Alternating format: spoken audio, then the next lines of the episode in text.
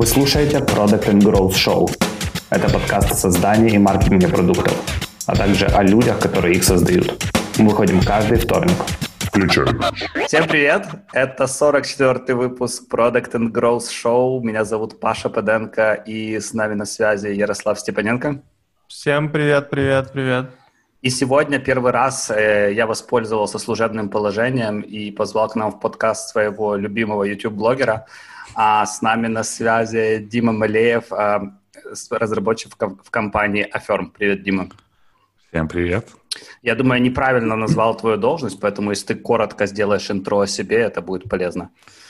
Да, всем привет. Меня зовут Дима, как уже сказали. Я technical lead manager в компании Affirm. Um, если не знаю, technical lead manager — это такая промежуточная у нас, а, когда ты вроде тех lead и уже наполовину менеджер. То есть это промежуточная ступень между engineering менеджером а, вот, в основном отвечаю за технические решения, плюс а, какой-никакой там рост своих подопечных и менторство, и, и, и вообще там планирование какого-то там плана работы на 2-3 квартала вперед. А для тех, кто не в курсе, расскажи, что такое Affirm.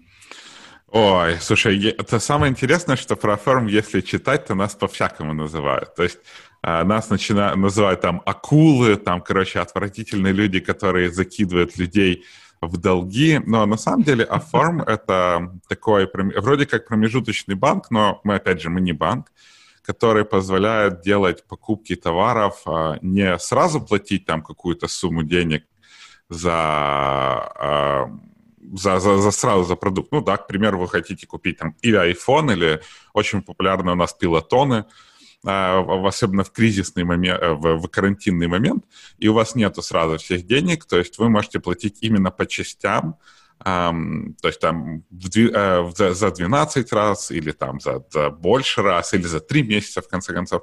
И если у вас нету кредитки, мы можем это вроде как обеспечить и давать вам uh, деньги взаймы.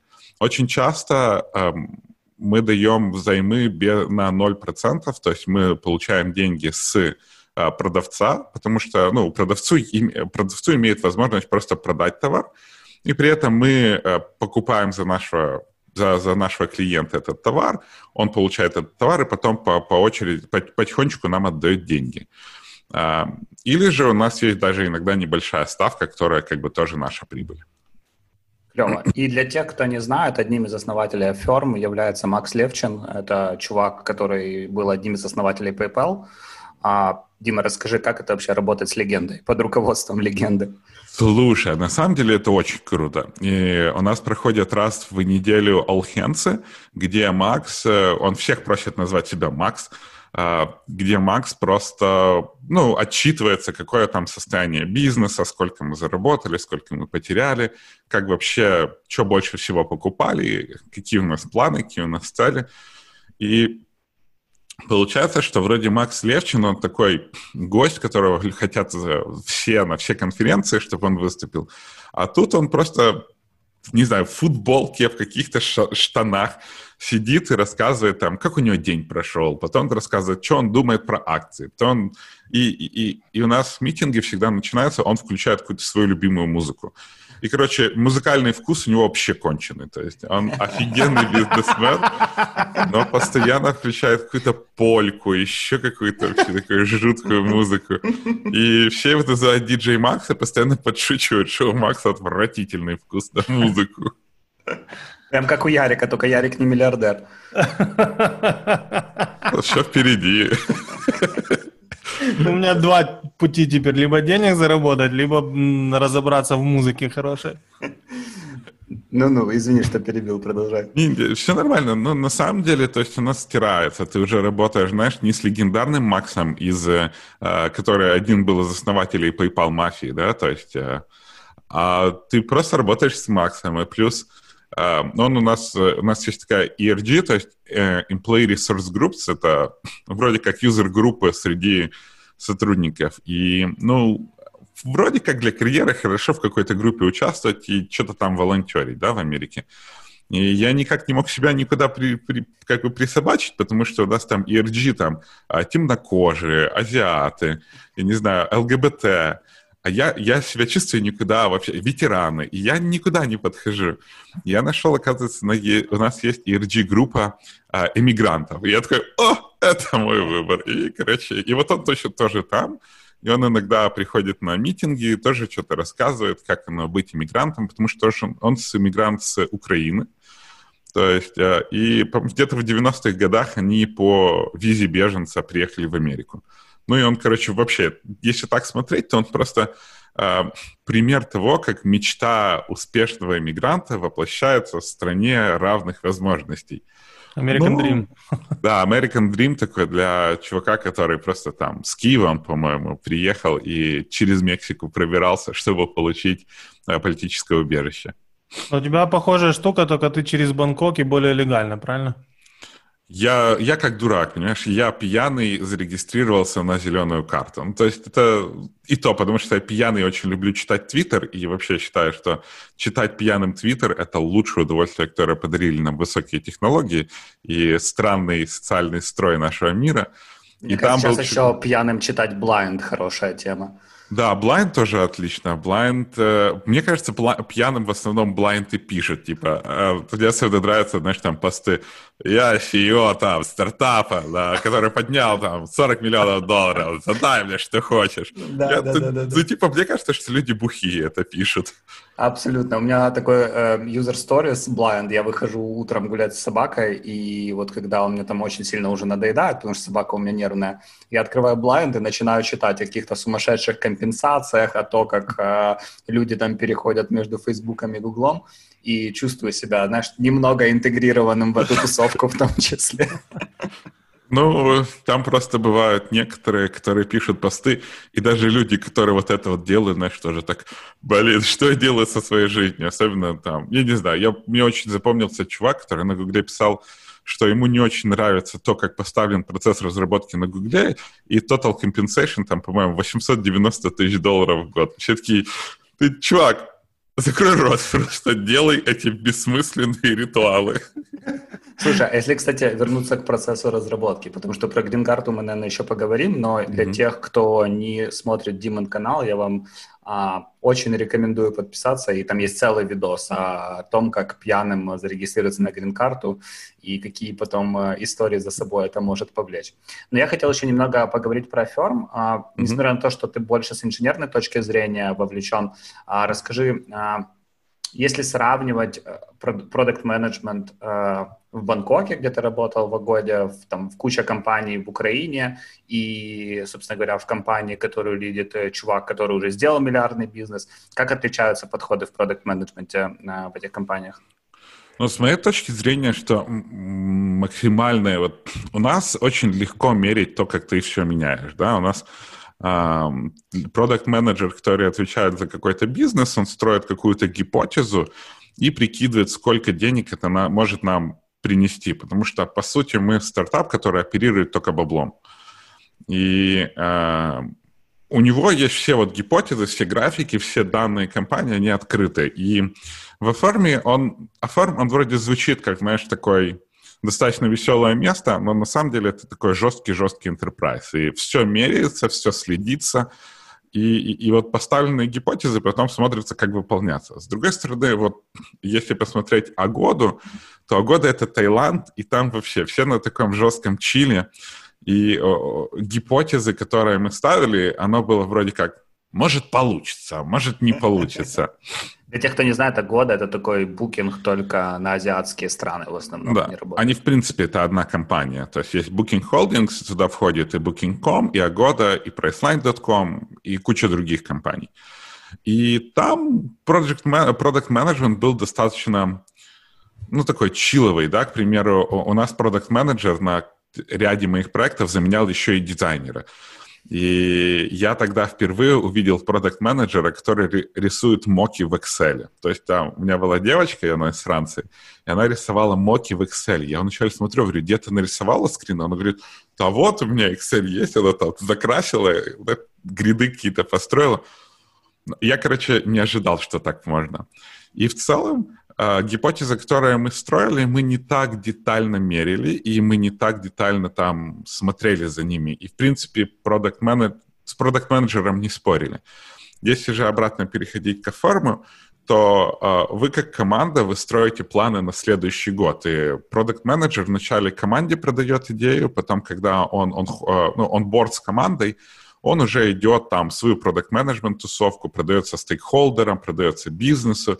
И после этого очень важно, что продукт менеджеры на All Hands несут ответственность. То есть они презентуют, что делали, какие были эксперименты, что проводили, какой получился результат и какие решения мы принимаем на будущее. У нас планирование на 18 месяцев вперед, то есть... Эм, да, потому, да. Но потому что машина достаточно всюду, где ты занимаешься финансами, и особенно продажей, ты должен вначале подготовить рынок, ты должен посмотреть, какая программа зайдет, какая программа не зайдет, потому что э, менять кредитную систему это не очень легко, потому что система, она очень давно уже катится, и, и она очень инертная. И потому, когда ты что-то вводишь новое, тебе нужно смотреть, как народ, когда у тебя появляются первые там пользователи, которые, которым нравится, плюс продукт-менеджеры очень сильно сидят вместе с social marketing team, SMM-щиками, которые смотрят и трекают, как люди реагируют в социальные сети. То есть у тебя получаются данные из не только ну, к примеру, в Агоде мы высылали questionary, и ты спрашивал, сколько людей там на, на, смотрят на, на customer feedback, да, то есть лю, сколько людей э, маячат customer support, чтобы ты понимал, в чем, возможно, у тебя проблема может быть. У нас же маркетинг ним, он очень сильно сканит социальные сети основные и смотрит, как, э, сколько позитивных, сколько негативных ответов пришло. И таким образом, если у тебя достаточно большие цифры, а у нас достаточно большие цифры, потому что мы там работаем с Walmart, там, Target, то есть это большущие клиенты, мы очень быстро можем получить, ну как, относительно быстро можем получить фидбэк и э, в нашем случае, да, потому что строить планы меньше, чем на полтора года, наверное, бессмысленно, потому что ты не получишь результат, или данные, которые ты получишь, будут такие достаточно грязноватые. Я прям испугался, я представляю, когда мне нужно спланировать roadmap на 18 месяцев вперед, и, знаешь, у меня ладохи, ладохи немного взмокли. У меня сразу, знаешь, возник вопрос по поводу там потом результата с точки зрения качества такого планирования, насколько все сбывается и как это все тюнится потом по пути. Нормально тюнится. 17 месяцев это прям, ну это запредельно до хрена, во всяком случае, в моем мире.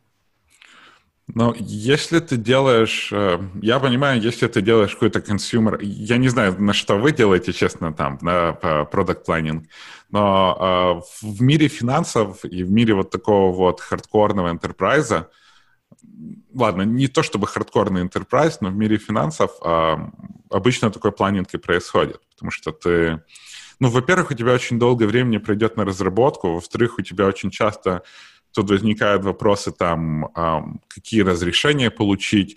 К примеру, я когда работал в компании Denizen, мы были промежуточные банки, нам нужно было эм, получить лицензию от Министерства экономики в одном месте Испании и вторую лицензию от Министерства экономики в Америке. И ты очень много информации вместе с продуктом своим готовишь, в зависимости законодательных каких-то актов – чтобы просто закончить какой-то небольшой процесс, чтобы получить какую-то бумажку, что ты можешь брать деньги из точки А и пересылать в точку Б. То есть именно мир финтеха, он такой. Да, сурово. А как это отличается, как этот процесс отличается от э, твоего опыта в Патреоне? Эм, в Патреоне, наверное, было попроще, э, потому что в Патреоне, опять же, у нас э, вот тут уже гораздо быстрее фидбэк получается, потому что тоже огромное количество людей, и я не работал в customer-facing продуктах, я работал в защите от фрода. И у нас там каждый месяц, то есть мы знали, насколько каждый месяц нас нажухали. И там достаточно простая была. А, когда ты работаешь в антифроде, у тебя есть такое понимание, которое называется base, что-то там, что-то base points какие-то. Ну, короче, а base point — это одна, 100, одна 100 тысячная от твоего revenue. И каждый раз, когда ты планируешь месяц, у тебя, а, ну, вообще у тебя на год ставится какой-то бейзлайн. То есть э, тебя не могут украсть больше, там, чем 2 миллиона долларов за год. Или там ты считаешь, что когда у вас воруют там 200 тысяч баксов в месяц, я придумываю цифры, это нормально. На самом деле цифры у многих компаний гораздо выше, и э, для тебя это, для, и для продукт-менеджера это сразу такой, каждый месяц ты получаешь фидбэк, как хорошо вы работаете. Э, при этом ты не можешь делать длинное планирование, потому что мир фрода всегда меняется. У тебя появляется там э, атака из Мексики, у тебя месяц атаки из Мексики, типа такие тако-дни. Это как в героях, ты... знаешь, месяц да. атаки. Реально компьютерная игра, да? Да, так и получается. И ты сидишь, у тебя вроде бы... Ну, во фроде у тебя так. Если все хорошо, никто тебя не замечает. Если все плохо, в тебя все тыкают пальцем. И, и, и ты такой сидишь, вроде нормальный месяц, нормальный месяц. А как атака пошла, так хоть стреляйся. Думаешь, что, за... что, что я делаю со своей жизнью? И... Это, конечно, стрёмная история. Ну, а... привыкается. Знаешь, за 4 года ты уже знаешь, что ты в любом случае тебя кто-то жухнет. И ты, главное, смотришь, чтобы там на пол шишечки жухнули. А, и, и в данном случае у продукт-менеджера тоже мы получаем полностью сигналы от... Э, просто в конце месяца репорт, да. Ну, на самом деле ты в середине месяца уже знаешь, э, как, как хорошо вы идете, потому что, опять же, ты получаешь данные, сколько э, черчбеков, сколько денег реально украли, сколько ворованных карточек. Ну и плюс у нас был еще один проект, с которым я работал, это цензурирование контента, потому что люди где бы люди не существовали, они всюду захотят, хотят впихнуть порно. Хоть ты просто сядь, хоть падай. И мы писали модели, которые делали porn detection, и ты тоже уже смотришь, сколько, какое количество там людей пожаловалось на непри, неприятный контент, какое нет. А на порно Но... нельзя донейтить на Патреоне? Э, на эротику можно, на порно нельзя. На детское порно, естественно, это вообще запрещено. Но я очень удивился, что как используют люди Google, uh, Google Drive и Dropbox, и оказалось, что это самые большие распространители нелегального контента вообще в мире. То есть там просто ма, такие, короче, массивные объемы данных, просто с ума сойти. Ну, они же самые большие хранители данных, поэтому, собственно, отсюда и...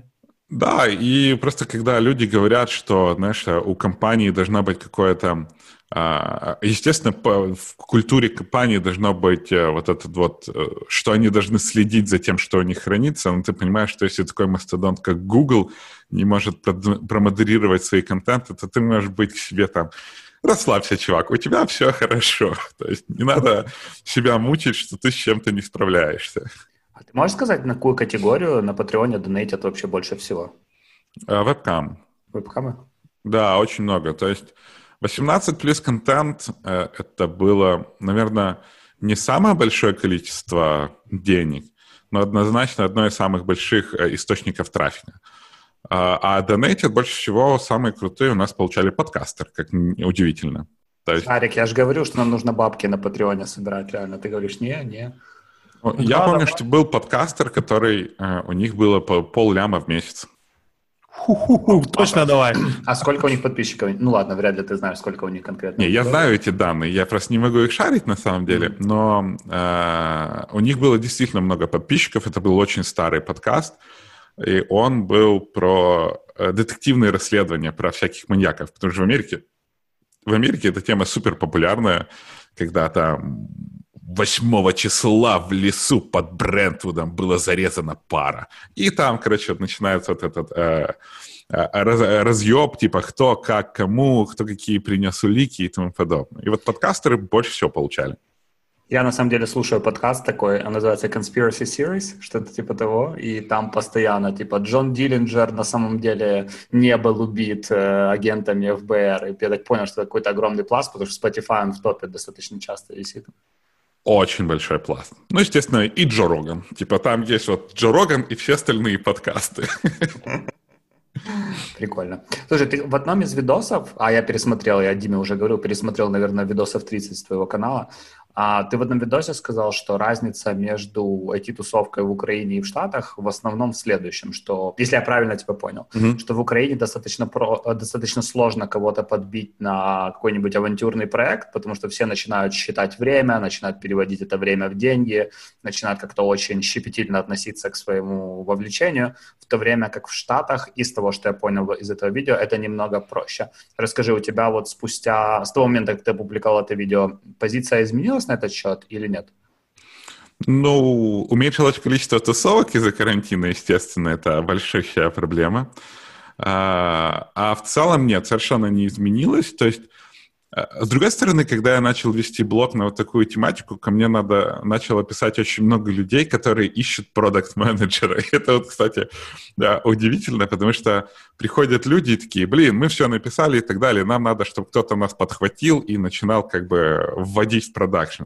И не шучу, вот за последнюю неделю, когда у нас на Ютубе рост пошел, ну, наверное, человека 3-4 написал. То есть это удивительно. И я понимаю, что у нас... Э, я когда-то давно был ментором на Гараж 48, в таком хакатоне, и я помню, что я вот говорил с этим, э, блин, эстонским чуваком. Наром?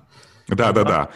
И он как раз, это, он тогда выпил так чуть-чуть, и такое мне говорит, ты понимаешь, у вас такие классные технари, но почему у вас нет маркетологов и людей, которые умеют делать на этом всем бизнес? Типа, какого черта вы растите вот этот вот аутсорс, на которые просто как, э, когда вы можете вообще вроде бы тем же самым аутсорсом без аутсорс-компании заниматься. Зачем вы это все делаете?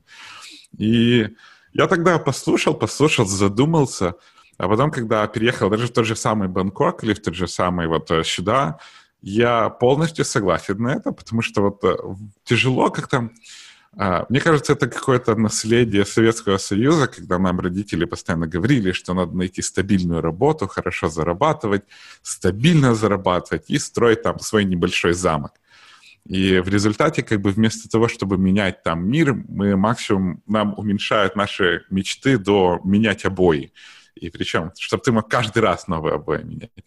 А здесь достаточно проще, потому что э, здесь люди больше думают про то, что здесь вообще зашкварно не иметь какой-то там свой pet-project, какой-то полустартап. Типа нет и pet-проекта тут... лох, да? Э, и причем, да, вот, и не обязательно этот pet-проект, знаешь, у нас тоже все думают, если, если воровать так миллион, если там иметь так королеву.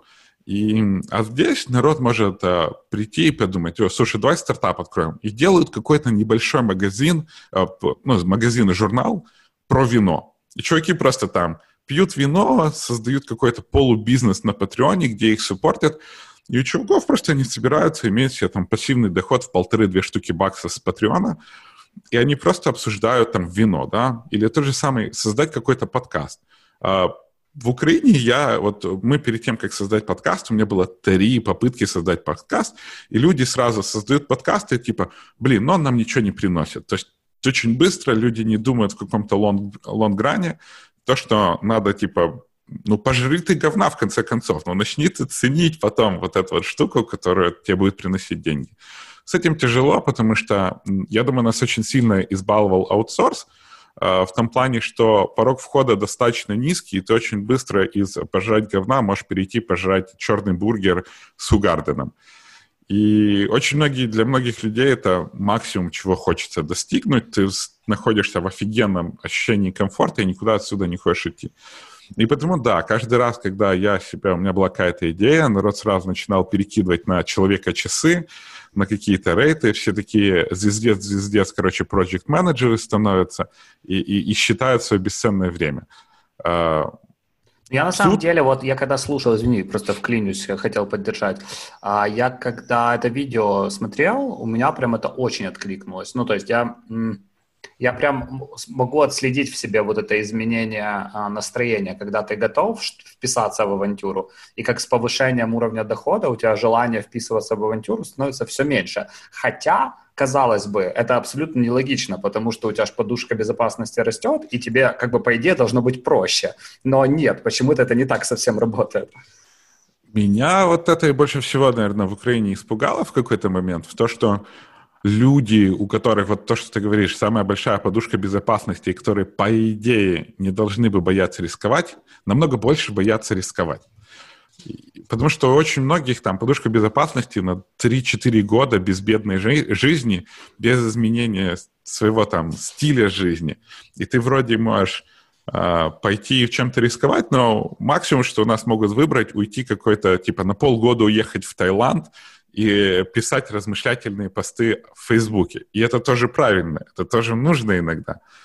Э, я как человек, который это сделал, да, говорю, а, ну, я работал при этом, но а, мне кажется, что вот этот вот страх риска, и причем а, меня больше всего, знаешь, удивляет то, что ты гораздо больше работаешь, когда ты входишь в карьеру, в профессию, и когда ты уже растешь, ты, наверное, гораздо больше времени тратишь на раздувание щек, то есть ты гораздо меньше работаешь за гораздо большую зарплату. И люди все равно не могут понять, что можно гораздо эффективнее потратить свое время, вместо того, чтобы, я не знаю, на кухне обсуждать, насколько газ поднялся. Можно, я не знаю, можно сделать какой-то пассивный заработок, стартануть какую-то тему, и это не значит, что открыть очередной бар с бургерами. Потому что во Львове, вот, к примеру, мне кажется, топ, короче, у айтишника — это открыть бар с бургерами, или купить квартиру и сдавать ее. Вот все. Там дальше у нас Блин, это смешно, но я прям знаю людей и с барами, и с квартирами. Давай не называть имена. Да, не, не, никаких имен здесь. Блин, да, это стрёмная история. И самое главное, что это же очень засасывает, поэтому... Очень. Очень просто там оказаться и очень просто там понять, и чем дольше ты в этом месте, тем тяжелее сделать шаг и сказать, к черту, все, пойду попробую какую-то херню заняться. Слушай, а вот если говорить о херне, а, то тебе вообще зачем твой YouTube, зачем тебе твой подкаст? Это ж ну, не выглядит, как будто это развивает твои технические навыки, да, это скорее там работа на какое-то позиционирование. Ну, в общем, я не знаю, скажи, зачем, зачем mm-hmm. ты это делаешь? Слушай, а вот это, кстати, классный вопрос насчет там технических навыков. Если раньше я всегда очень много тратил времени на развитие технических навыков, чтение книг про инженерию. Но мне кажется, разработчики только это и делают, не? Да, меня уже тянет от этого блевать, потому что э, все, эти книжки уже ходят по такому кругу. Ну, то есть э, я начинал в 2006 году, то есть, да, я в индустрии, получается, приблизительно 14 лет в коммерческом программировании. И вот как в 2006 рекомендовали книжки, так сейчас рекомендуют те же самые книжки. А я их уже в 2006 прочитал. То есть неужели за это все время не вышло какой-то человеческой литературы? И э, ты вроде бы читаешь, потом ты новые книжки какие-то про agile, какой-то про продукт менеджмент и про продукт менеджмент я не знаю. Ну, есть же какая-то библия продукт менеджмента Прочитала, все остальные просто, знаешь, компилируют мысли. И ты их читаешь, ты вначале одну книгу читаешь так серьезно, чтобы понять, что это за херня, а дальше это туалетная литература. И в результате я перестал как-то заниматься э, развитием технических знаний и начал развивать, вот, к примеру, в Штатах очень сильно в инженерии ценится не инженерное знание, а скорее знание в каком-то домене. К примеру, вот у меня это антифрод. И меня нанимают как антифрост-специалиста, у которого, который там не сидеет каждый месяц, когда вы потеряли там несколько миллионов долларов. Потому что я знаю, что это нормально, так везде. А с другой стороны, зачем YouTube и а, подкаст? А, в какой-то момент ты хочешь, а, ты понимаешь, что нельзя переубедить человека в чем-то, и я хочу, чтобы мы меняли примером, да, то есть а вот наш подкаст это мы просто это наша трибуна, где мы э, говорим и хотим показывать, что такое здравый смысл.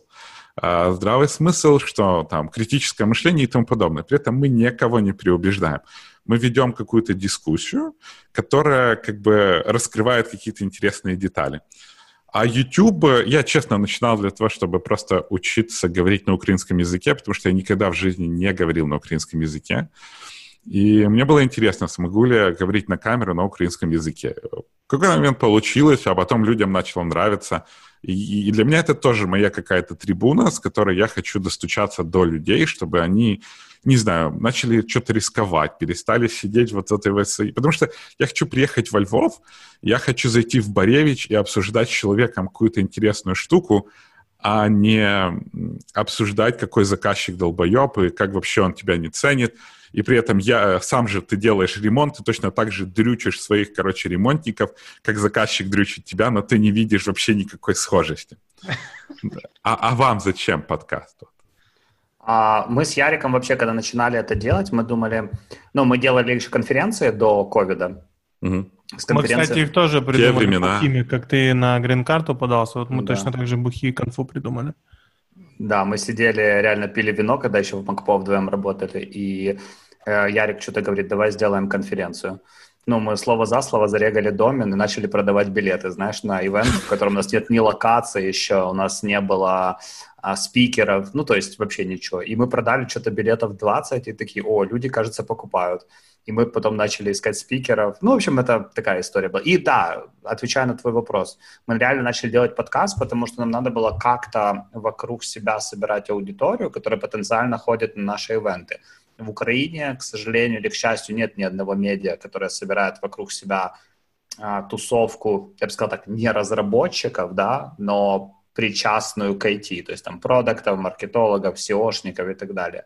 И мы хотели сделать какое-то медиа, которое бы эту аудиторию собирала и которым мы ну, могли бы рассказывать о тех ивентах, которые мы делаем. Потому что мы поняли, что у нас большая проблема реально до людей достучаться и сказать, вот смотрите, мы там делаем не, не очередную там говноконференцию, где со сцены вам будут, не знаю, продавать рекламные услуги или будут продавать вакансии. Мы там привозим классных ребят из классных компаний, и у нас просто не было площадки для этого, и мы начали это делать. А потом как-то оно пошло, пошло. Я помню, первый подкаст мы когда зарелизили, это тоже Ярика была инициатива, мы что-то собрали 3000 прослушиваний, и я вообще офигел, я никогда в жизни не думал, что нас могут так послушать. А запись была настолько ужасная, ну, то есть просто очень плохая. Я слышал очень плохая. И с того момента оно как-то, знаешь, пошло, пошло, пошло, и не знаю, сейчас это уже скорее, ну, я смотрю на это не на как коммерческую возможность, а как у меня есть легитимная возможность пообщаться с интересными людьми раз в неделю. Вот я как бы я бы тебе написал там, я тебе написал на LinkedIn привет, там классное видео, давай запишем подкаст. То есть если у меня не было подкаста, вряд ли бы ты захотел бы просто час общаться с какими-то рандомными чуваками. Вот, поэтому какая-то такая мотивация. Ну, то есть ты причину общения. Да, да. Ну, я не знаю, как у тебя, но я не могу сказать, что у меня прям, если вот выйти за рамки офиса, есть возможность э, сильно расширять свой круг общения.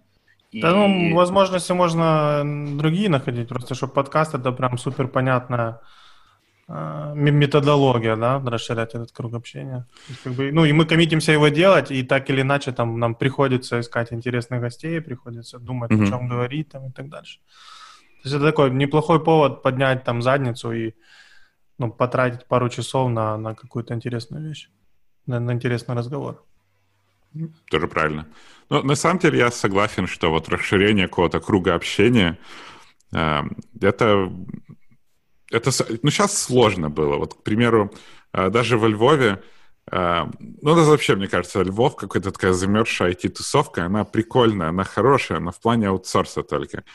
И ты заходишь, а все разговоры ты уже разговаривал. Потому что ну, я какой-то момент заметил, что каждый раз, когда я, захожу, когда я захожу в какую-то новую IT-тусовку, одни и те же вопросы, одни и те же проблемы. Кто-то кричит agile, кто-то придет, скажет функциональное программирование. А у тебя такое чувство, что ты вроде бы смотришь такой не самый лучший ремейк фильма, который ты уже посмотрел, когда тебе было интересно. И с каждым разом ремейк все хуже, актеры хуже, актерская игра хуже, уже э, даже там а, мотив уже такой. Знаешь, вот некоторые люди спорят, потому что вот это был спор. А, и, и, и потому что они уже про это спорили. И я не понимаю, зачем люди еще раз спорят про то, что они спорили, и они знают, что они два барана, которые не сойдутся в мнении. Это, и знаешь, вот это... большинство продукт-менеджерских тусовок, это вот э, аналогичная история. Ты приходишь на ивент, и там говорят, нужно говорить с пользователями. Ты потом пошел на следующий ивент, и там тоже говорят, нужно говорить с пользователями. И я такой, так, подожди, я вроде где-то уже об этом слышал. 48 раз.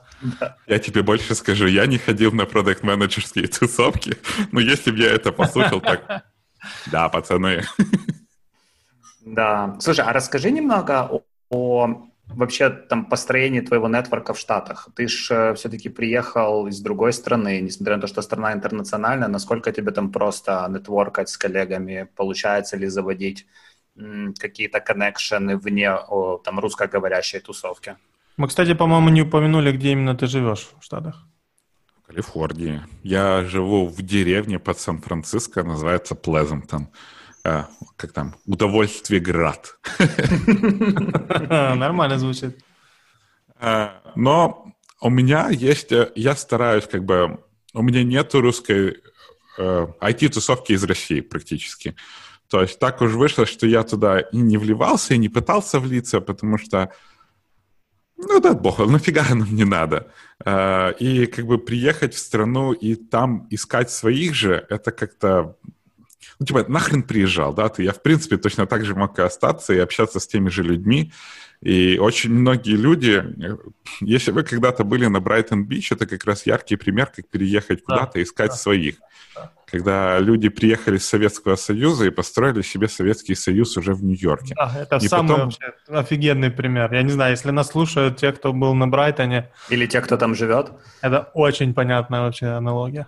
Ну, мне кажется, что, вот, знаешь, лучше всего Брайтон-Бич, вот эти вот тусовки, это анекдот тут такой ходит недавно в иммигрантских кругах, я слышал, Uh, как бы в, в Брайтон-Бич там какой-то магазин по продаже колбас, так и называется колбасы, и заходит, короче, американец такой на это все смотрит, и такой, can I please have, like, я не знаю, one pound of this? И такая продавщица по телефону, Галя, подожди, тут иностранец пришел. Да, да, да, да.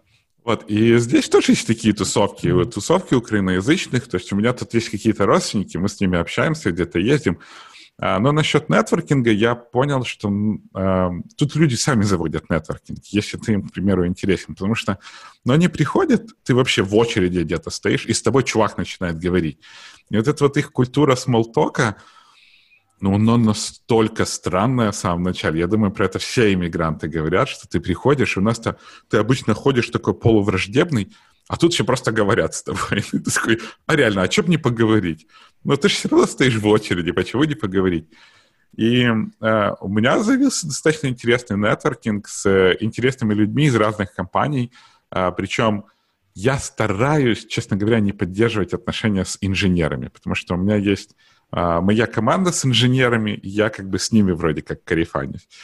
Но, к примеру, я пытаюсь сейчас нетворкаться с людьми, с которыми мне интересны какие-то знания. Да, вот э, мне интересен инженерный менеджмент, И я вроде бы в Бангкоке был инжиниринг-менеджером, но Америка же не верит в другие страны, потому они вообще... И ты приходишь, говоришь, я там, у меня была команда, идти, твою мать, мы там это все. Они, а в Америке? И ты такой, а, а в Америке я программист. Ну и все, начинай программировать, не выпендривайся. И я э, пытаюсь построить какие-то такие хорошие нетворк-отношения с э, руководителями, потому что мне, у нас есть очень такие one-on-one, и мне очень интересно послушать их э, путь от вот, как они переходили вот этот инженер, инженерный менеджер, потому что это не project менеджер там в понимании аутсорса, это не какой-то там техлит понимания аутсорса, это гораздо больше, и ты ставишь себе более интересные вопросы. И нетворкинг у меня идет по работе, и потом нетворкинг... Сейчас, конечно, тяжелее из-за ковида, да, но, с другой стороны, я очень удивился, как люди используют LinkedIn тут. Это тоже офигенный, офигенная тула для нетворкинга и спама, к сожалению, но и нетворкинга тоже. И ты реально можешь в LinkedIn писать людям, и они отвечают тебе с деталями, с информацией. А ты начинаешь искать там блоги людей, именно блоги такие серьезные блоги, потому что очень часто я находил, ловил себя на мысли, что многие блоги — это пересказ книжек. И когда я писал блоги, я пересказывал книжки тупо. И это, это, это так глупо. Зачем ты перепечатываешь что-то? И да, и когда вот до ковидные времена это была прикольная тусовка. И вот эта вот культура смолтока, ты приходишь на конференцию, и ты что-то вот что-то щелкнуло, и ты уже сидишь и общаешься с кучей народу, и вы говорите именно на профессиональную тему. И это прикольно, это классно. Это новые разговоры. Ну, возможно, мне кажется, что это новые разговоры, потому что это английский язык, и английский язык дает немножко такого флера, что это уже лоска. немножко... Да, лоска, что это немножко более профессионально. Но я ловлю себя на мысли о том, что я начинаю по-другому видеть культуру в офисе, а, как люди берут ответственность, и, с другой стороны, как люди умеют, когда выходят с работы, отставлять эту ответственность. И вот эти вот ну, для меня просто настолько было странно, что мозг можно оставить на работу, на работе, выйти с работы и не думать про работу. Это прям было супер удивительно. Клево. Ну, прикольно. Слушай, а вы удаленно, да, сейчас работаете все? Ну да, все работают удаленно, и непонятно, ли вернемся. И вроде бы как все уже даже... А Фарман достаточно такой консервативен в новых таких подходах, потому что очень... Ну, мы работаем с очень большим количеством очень таких sensitive данных. И когда ты не в офисе, а, ну, ну ты же достаточно тяжелее тебя как бы не то что контролировать, а следить за тем, куда уходит информация. А мы знаем самую такую важную информацию про жителей страны. Это там и имя, пароли, и social security number, и у нас есть огромное количество доступа к каким-то очень приватным данным, типа где ты был там в какой-то момент, особенно по телефонному номеру, какой у тебя кредит report history, что ты покупал. А, вообще, я, я очень сильно впечатлился, сколько данных на тебя можно купить. И потому мне сейчас очень смешно, когда люди говорят про защиту данных, если ну, реально за 3 бакса очень много про вас можно купить. Вы очень удивитесь. Это, знаешь, очередная зрада, когда там а, а, из разряда из утекла очередная база там идентификационных номеров украинцев. И думаешь, ну да, а раньше, конечно, скачать это вообще нигде нельзя было. Да, я помню очень сильно, когда все удивились, когда чувак взял данные э, ФОПов и просто нарисовал на карте. И все таки ох, нифига себе, юридический адрес, оказывается, может отличаться от адреса, от адреса прописки. Да, и, ну, а, ну и вот как-то, но даже мы думаем про то, что был бы ремоут. И внезапно у нас оказалось, что перформанс на ремоуте улучшился, увеличился, потому что люди дома, как казалось, стараются закончить вот эту отвратительную работу и пойти дальше прокрастинировать. И у нас performance реально вырос. То есть я для себя даже заметил, что у меня вырос performance, потому что ну, не трачу много времени на дорогу, да, то есть у меня теперь commute вместо полтора часа, три минуты через туалет.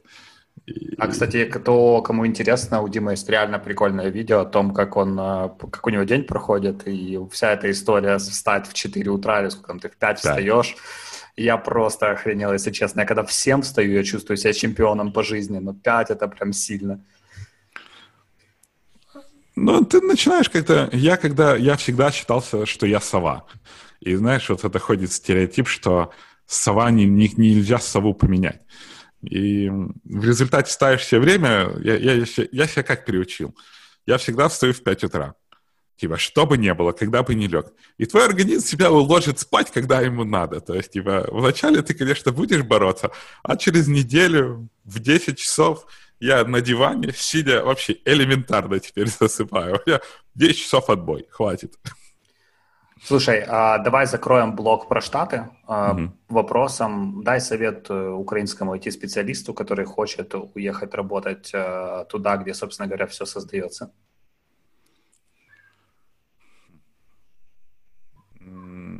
Ну, наверное, надо искать. Я понимаю, что у нас мы не умеем себя презентовать, и мы не понимаем, что такое конкуренция за рабочее место. То есть э, вроде сейчас у джуниоров там, да, какие-то конкуренции, есть, что тяжело найти работу. Так мы достаточно благослов... благословлены в тем, что э, у нас очень низкий вход, и очень легко найти работу в IT, особенно если ты когда-то работал в IT. То есть ты себе просто отбиваешься от HR, и ты не понимаешь, что такое пройти интервью.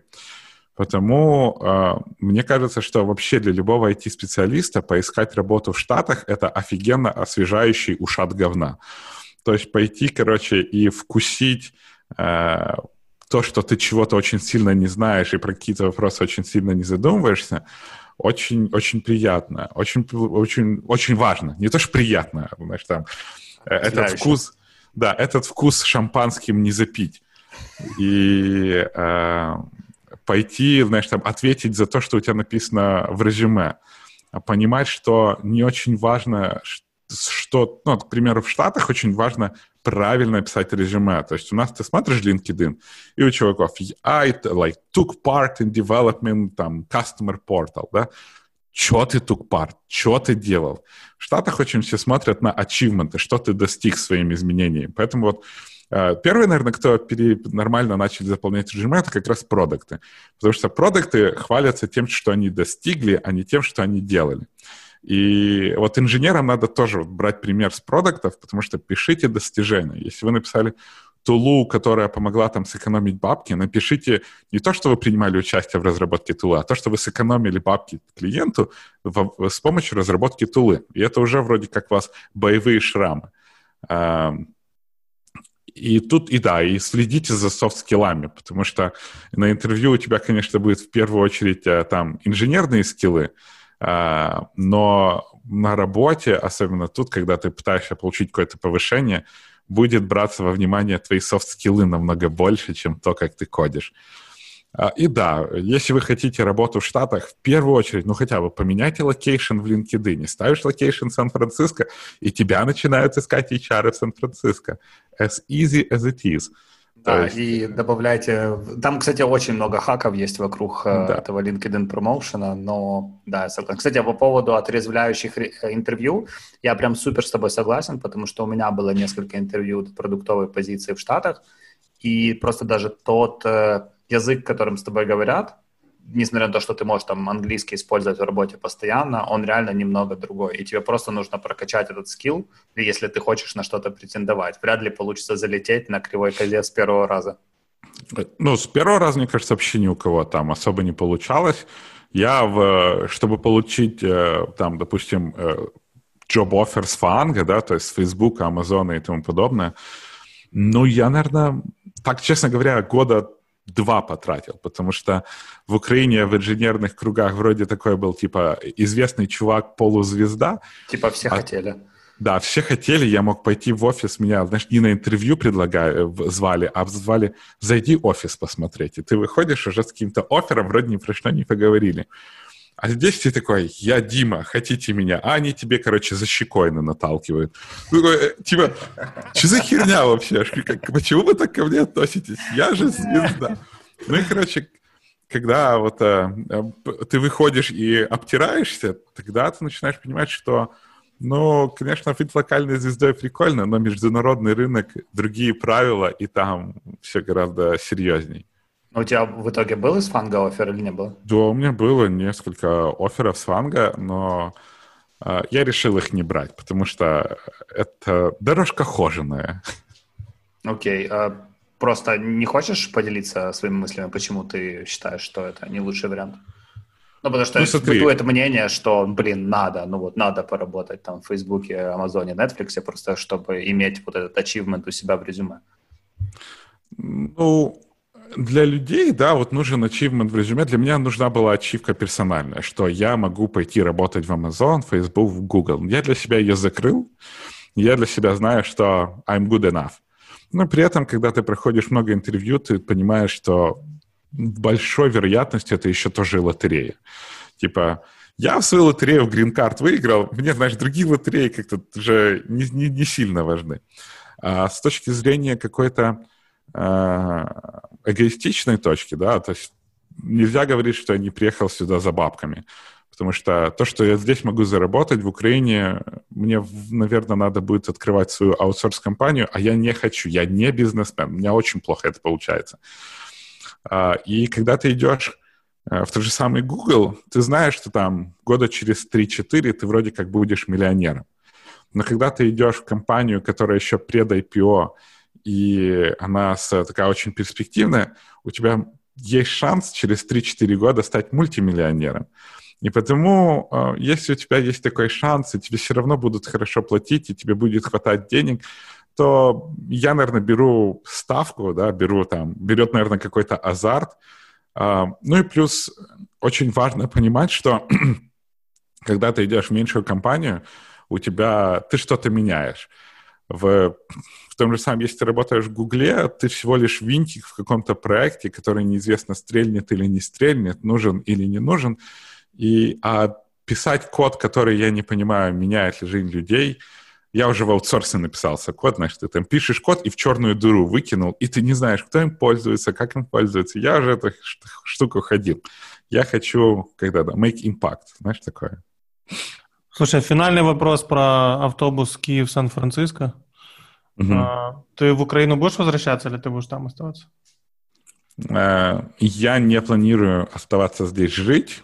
Э, пока у меня мои профессиональные амбиции закрываются здесь, я буду здесь. А когда я их закрою здесь, наверное, я вернусь в Украину и пойду в бджолярство. Ну, у нас очень много вещей, которыми можно заниматься. Я бургерную? Не, бургерную не открою. Я же говорю, Блин, ну квартиру очень... тогда сдавать. Что ж такое? Просто квартиры сдавать очень такой безопасный бизнес, который по честняку, если у меня была бы сумма денег, я не знал бы, куда ее девать, наверное, я бы выбрал сдавать квартиры, чем открывать бургерные, если уже на то пошло. Ну да, ты, ты же сказал, что не бизнесмен, а тут очень все риск-фри. Ну да, то есть, а, а морду какому-то там плохому квартиранту я набить могу. Ладно, Паш, давай... ты про Таиланд что-то хотел еще, да? да я хочу перенести Азии. в Бангкок, в один из моих любимых вообще городов в мире. И у меня следующий вопрос. А, на самом деле много вопросов. Расскажи, mm-hmm. как ты попал в Агоду? Ты специально, целенаправленно искал себе что-то в Азии или это случайность? Ну, слушай, вот это вот, эм, когда мы говорили про пересмотренный сериал, это, эти мысли у меня, знаешь, такие, возможно, у меня кризис среднего возраста быстрее начался, ну, хрен знает. То есть э, я очень долго проработал в компании SoftServe, я работал там около 8 лет, э, и ну, я там был на разных позициях, и в какой-то момент я вроде бы любил хорошо кодить, но в какой-то момент, чем лучше ты кодишь, тем быстрее тебя почему-то пытаются менеджером сделать. Я вроде бы из senior там whatever технологии превратился в senior PowerPoint девелопера. Такой, так что за херня вообще? Я вроде недавно кодил, а сейчас я делаю там презентации для клиентов большую часть времени. Думаю, херня, пойду в маленькую компанию. И пошел в другую компанию. А там мне, я такой, типа, ну, вообще, я, я откровенно охреневший тип, честно, потому что, а там мне не нравится, что она маленькая, где-то, знаешь, политики, нету с кем-то, я такой, черт побери. Пошел, короче, в ИПАМ. В ИПАМе мне вообще очень нравилось, на самом деле, то есть э, меня там как-то, я, я тогда образованием увлекся, у нас была Львива IT-школа, я там очень много делал, там в ИПАМе я начал делать там какую-то software architecture school, я вот все придумывал, что-то придумывал, мне давали э, развиваться, но я ездил в Азию в отпуск. Типа, я три раза ездил в Азию в отпуск. Один раз в Шри-Ланку, один раз в Таиланд. И последний раз, когда был в Таиланде, мы залетели в Сингапур. Короче, мы через Сингапур возвращались. Я ходил по Сингапуру и такой, ну, ёбш твою мать, ну как так? Ну, вообще, ну, вообще. Ну, то есть я понимал, что если в Сингапуре над Сингапуром пролетит батл-крузер там из Star Wars, из StarCraft... Ты не удивишься, там... да. Да, он там будет настолько автентичненько выглядеть, как будто там ну, он, вроде бы он там всегда был. И ты ходишь, смотришь на этот Марина Бэй, что там есть три здания, а на них стоит корабль. Я думаю, ну кому-то же в голову пришло поставить корабль на три здания. Это ж так офигенно. Я думаю, ну, блин, круто. Прикольно было бы пожить тут. Вообще попробовать в Азию пожить, а не быть туристом. И я приезжаю домой, и у меня, короче, предложение в LinkedIn лежит с года. Я вот просто, я такой, ох, нифига себе. А потом оказалось, что у меня еще знакомая в Агоде. Я ей позвонил, мы поговорили, она рассказала. И я думаю, блин, продукты, это так страшно. Это супер страшно, ну, потому что ты в аутсорсе работаешь, тебе всюду говорят, а тут она мне говорит, прикинь, тебе не говорят, что делать, тебе говорят там вот бизнес-цель, и вы ее как-то делаете. Я такой, как? Ну, типа, я ж не знаю, как бизнес крутится. Вы что ты такое говоришь? Ну и я думаю, ладно, э, знак свыше, я приезжаю с мыслью, что надо пожить в Азии, и тут меня зовут в Азию. Я начинаю проходить вот эти много этапов интервью, причем все очень странно было, то есть я там, меня спрашивают интервью, говорят, надо сделать домашку, и говорят, на .NET или на скале. А я про скалу только мемчики знаю, то есть, типа, ну, ну как, в языке программирования это очень странно. И я такой говорю, .NET. И сраный скайп ублюдочный. Там какие-то прерывистая была связь, и мне высылают задание на скале. И я понимаю, что если я сейчас напишу пацаны, ну, наверное, нет, потому что, ну, я же .NET сказал, скалу я не знаю, это сразу уменьшит мои какие-то возможные шансы. И я такой, ну что ж, я же инженер, ёпта. И беру методичку по скале, начинаю ее читать, и я понимаю, что я, допустим, за месяц, за, за две недели я не сделаю прикольный код. Я решил брать, короче, скоростью. Я через два дня при, присылаю готовое задание, присылаю им такой месседж, что пацаны, я никогда не программировал на скале, но решил взять скоростью и так далее. Я ж не знал, что это Таиланд. И они такие, ну, у нас выходные. Я такой, черт побери. Две недели мне никто не отвечает. Я думаю, ну все, ясно. А потом они, ой, мы пришли с отпуска, тут чувак, который проверяет, он через неделю еще будет. Я такой, блядь! Типа вся моя тактика, знаешь, типа, быстрого go-to-market вообще обвалилась к чертям.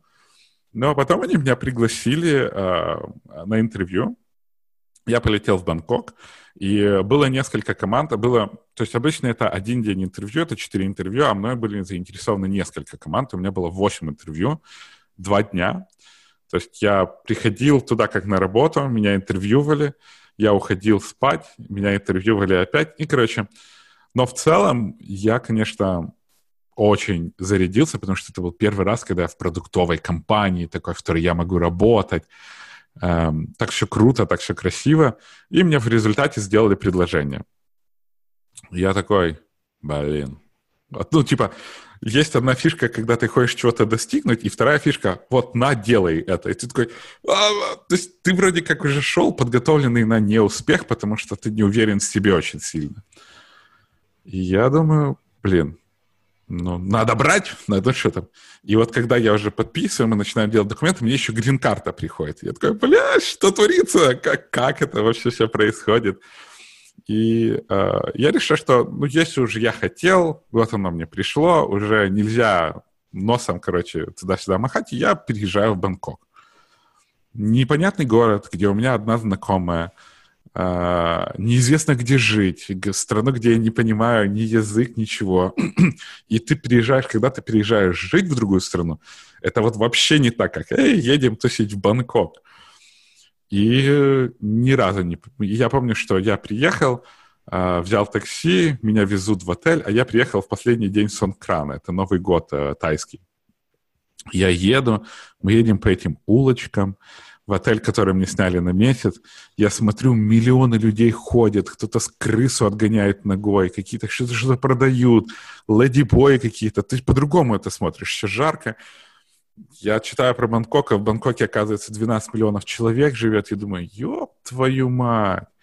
Приезжаю в Бангкок, а, забираю такую сумку, достаю, я помню, ну и думаю, как в этот, э, возвращенный фильмами про достигаторов, типа, знаешь, я пришел захватывать Бангкок, я такой, только хочу посмотреть такие вот, как-то вот эти вот чувства как-то выразить, и мне такое ведро воды просто в лицо, такой, на! Ну, то есть, реально ведро воды. Я такой стою, такой, что, блядь, происходит? Я-то потом узнал, что сон кран, это у них как обливной понедельник, есть такое во Львове штука, но на стероидах. Все обливаются водой, я стою такой и реально обтекаю. Подходит ко мне какая-то девочка и берет глиной белой на лице две полоски проводит. Командос. Я такой, что вообще-то? А, и когда ты прилетаешь, они тебе в аэропорту э, вешают такой из, э, не букет, а такой, ну, короче, из цветочков цепочку а как в Гавайи, знаете, как в фильмах mm-hmm. показывают. И они тебе такое вот... Я такой стою и думаю, охренеть приехал. И беру мокрый в глине, и иду в этот отель и начинаю там жить. Вот как-то так случилось. Блин, офигенная история. Я просто несколько раз был в Бангкоке. Ну, я не жил никогда в Таиланде, но много там достаточно времени провел. И мне всегда было интересно, как вообще э, как можно в этом городе что-то стабильное строить, потому что он выглядит супер хаотичным. И вот по поводу Агоды, а, я помню вот буквально в последнюю мою поездку туда, это там последние пару часов перед самолетом, и мы такие уже абсолютно уставшие от Азии, с ребятами пошли покушать, там такой есть мол большой, называется как-то Central, Central World. World. Да, Central World. И я прям на фудкорте встречаю человек 10 в футболках э, годы, и они все русскоговорящие. Я такой думаю, блин, интересно, как такое вообще может, может произойти? Расскажи, там действительно так много русскоговорящих людей? Там в какой-то момент, во-первых, э, в Агоде очень много русскоязычных ребят, потому что Агода в свое время купила э, стартап в Израиле, который был сделан ребятами с Израиля. И вот они сейчас занимают руководящие технические позиции, потому что это было давно. Потому русскоговорящих очень много. Вторая штука, эм, там когда-то очень много перетащили ребят с Яндекса, и, естественно, ребята с Яндекса тянут своих ребят с Яндекса. И еще очень важно, там есть Новосибирск рядом. Ну как рядом? Четыре часа полета. Новосибирск — это такой депрессивный, но научный городок. То есть там делать нехер, но там ребята очень башковитые. И из России молодежь бежит. И потому это очень классно. Они прилетают в Бангкок, потому что там, ну, есть работа. И туда очень легко достаточно сделать э, рабочую визу. У Агоды все это поставлено, и потому, да, русскоязычная комьюнити в Агоде очень большое. Из украинцев там было только два человека моих знакомых. А так, э, русскоязычных очень дофига. И какие вот твой первый день в офисе? Ты в Бангкоке. Какие тебя штуки впечатлили больше всего? О, слушай, я прихожу в первый день. Э, я вообще тогда проверил алгоритмичность тайцев, потому что э, в Агоде очень смешно. Тебе, чтобы прийти на онбординг, тебе нужно получить там пропуск на 25 этаж. Но чтобы получить пропуск на 25 этаж, тебе нужно отдать свое ID. О, это чтобы... очень по-тайски, да. Да. Но чтобы как бы но на онбординге тебе надо дать свое ID. Я такой, бляха, что делать? А, они говорят, ну оставьте какой-то документ. И я им доставил скидочную карточку с аптеки.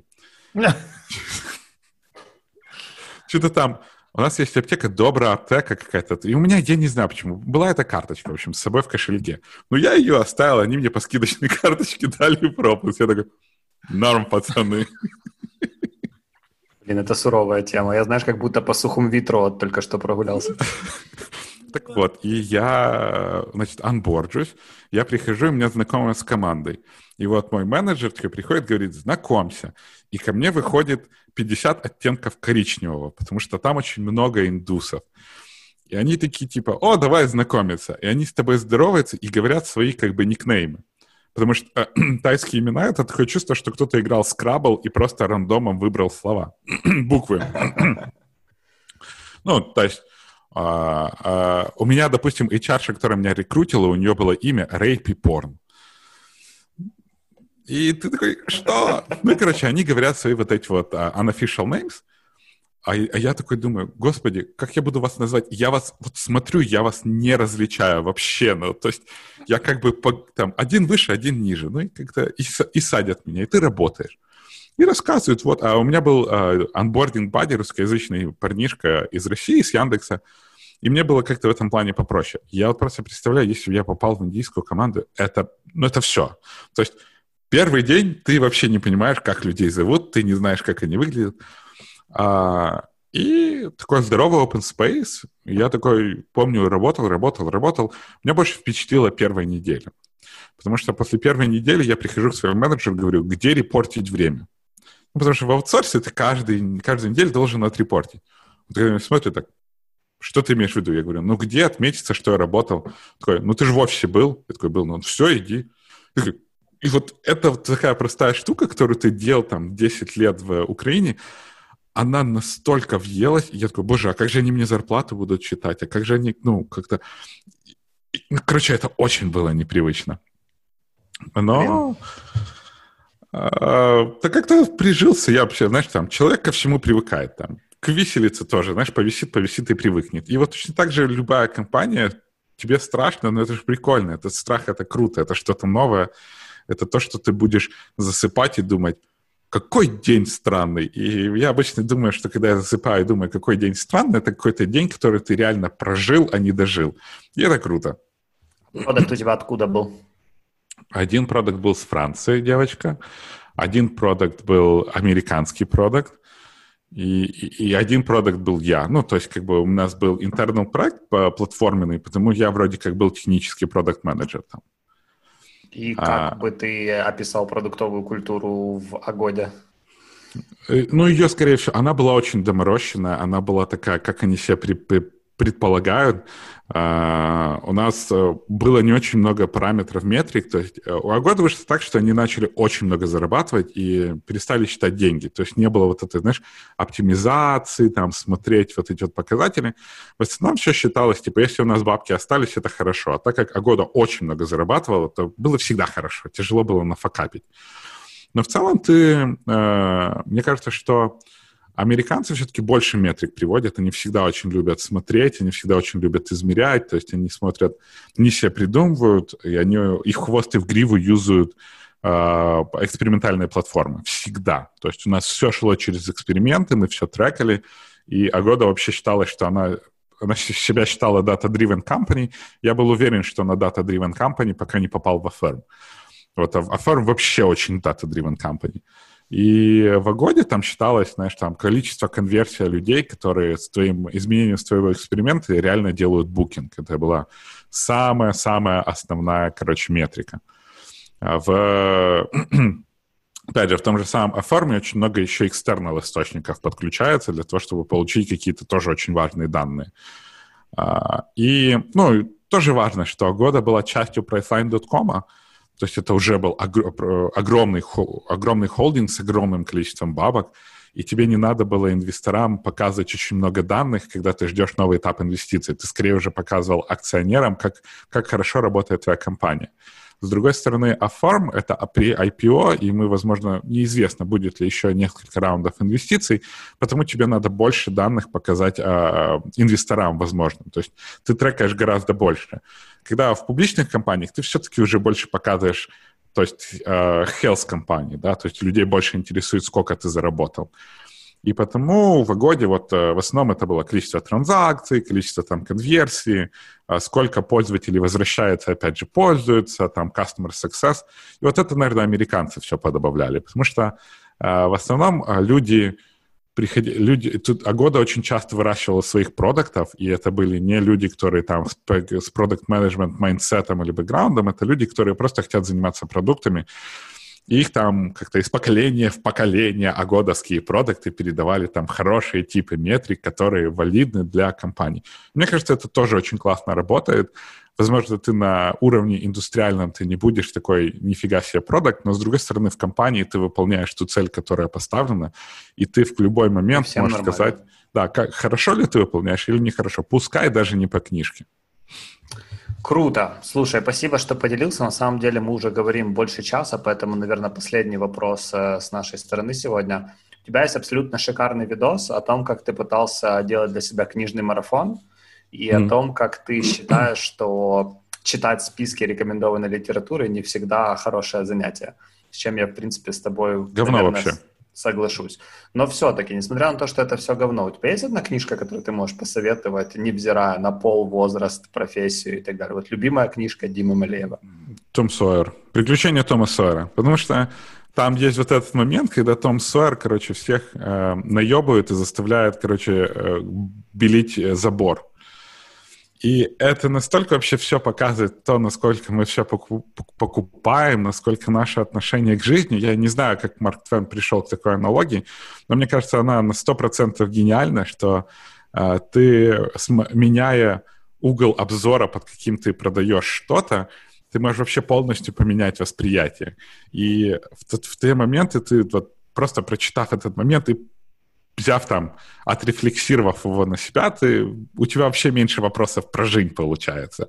Потому что ты начинаешь понимать, что ну, в какой-то момент надо просто себе согласиться, что люди в некоторых моментах тупые существа, что мы тупые, у нас есть какие-то триггеры, которые нас всегда одинаково триггерят, что бы ты ни читал, какой бы ты ни был умный и так далее – всех людей есть какой-то баг. То есть в нашей machine learning модели, в нашем мозге есть какая-то срака. И вот если ее найти, то можно просто прикольно жить и управлять людьми. И признать, что мы в некоторых моментах тупые, это, это нормально.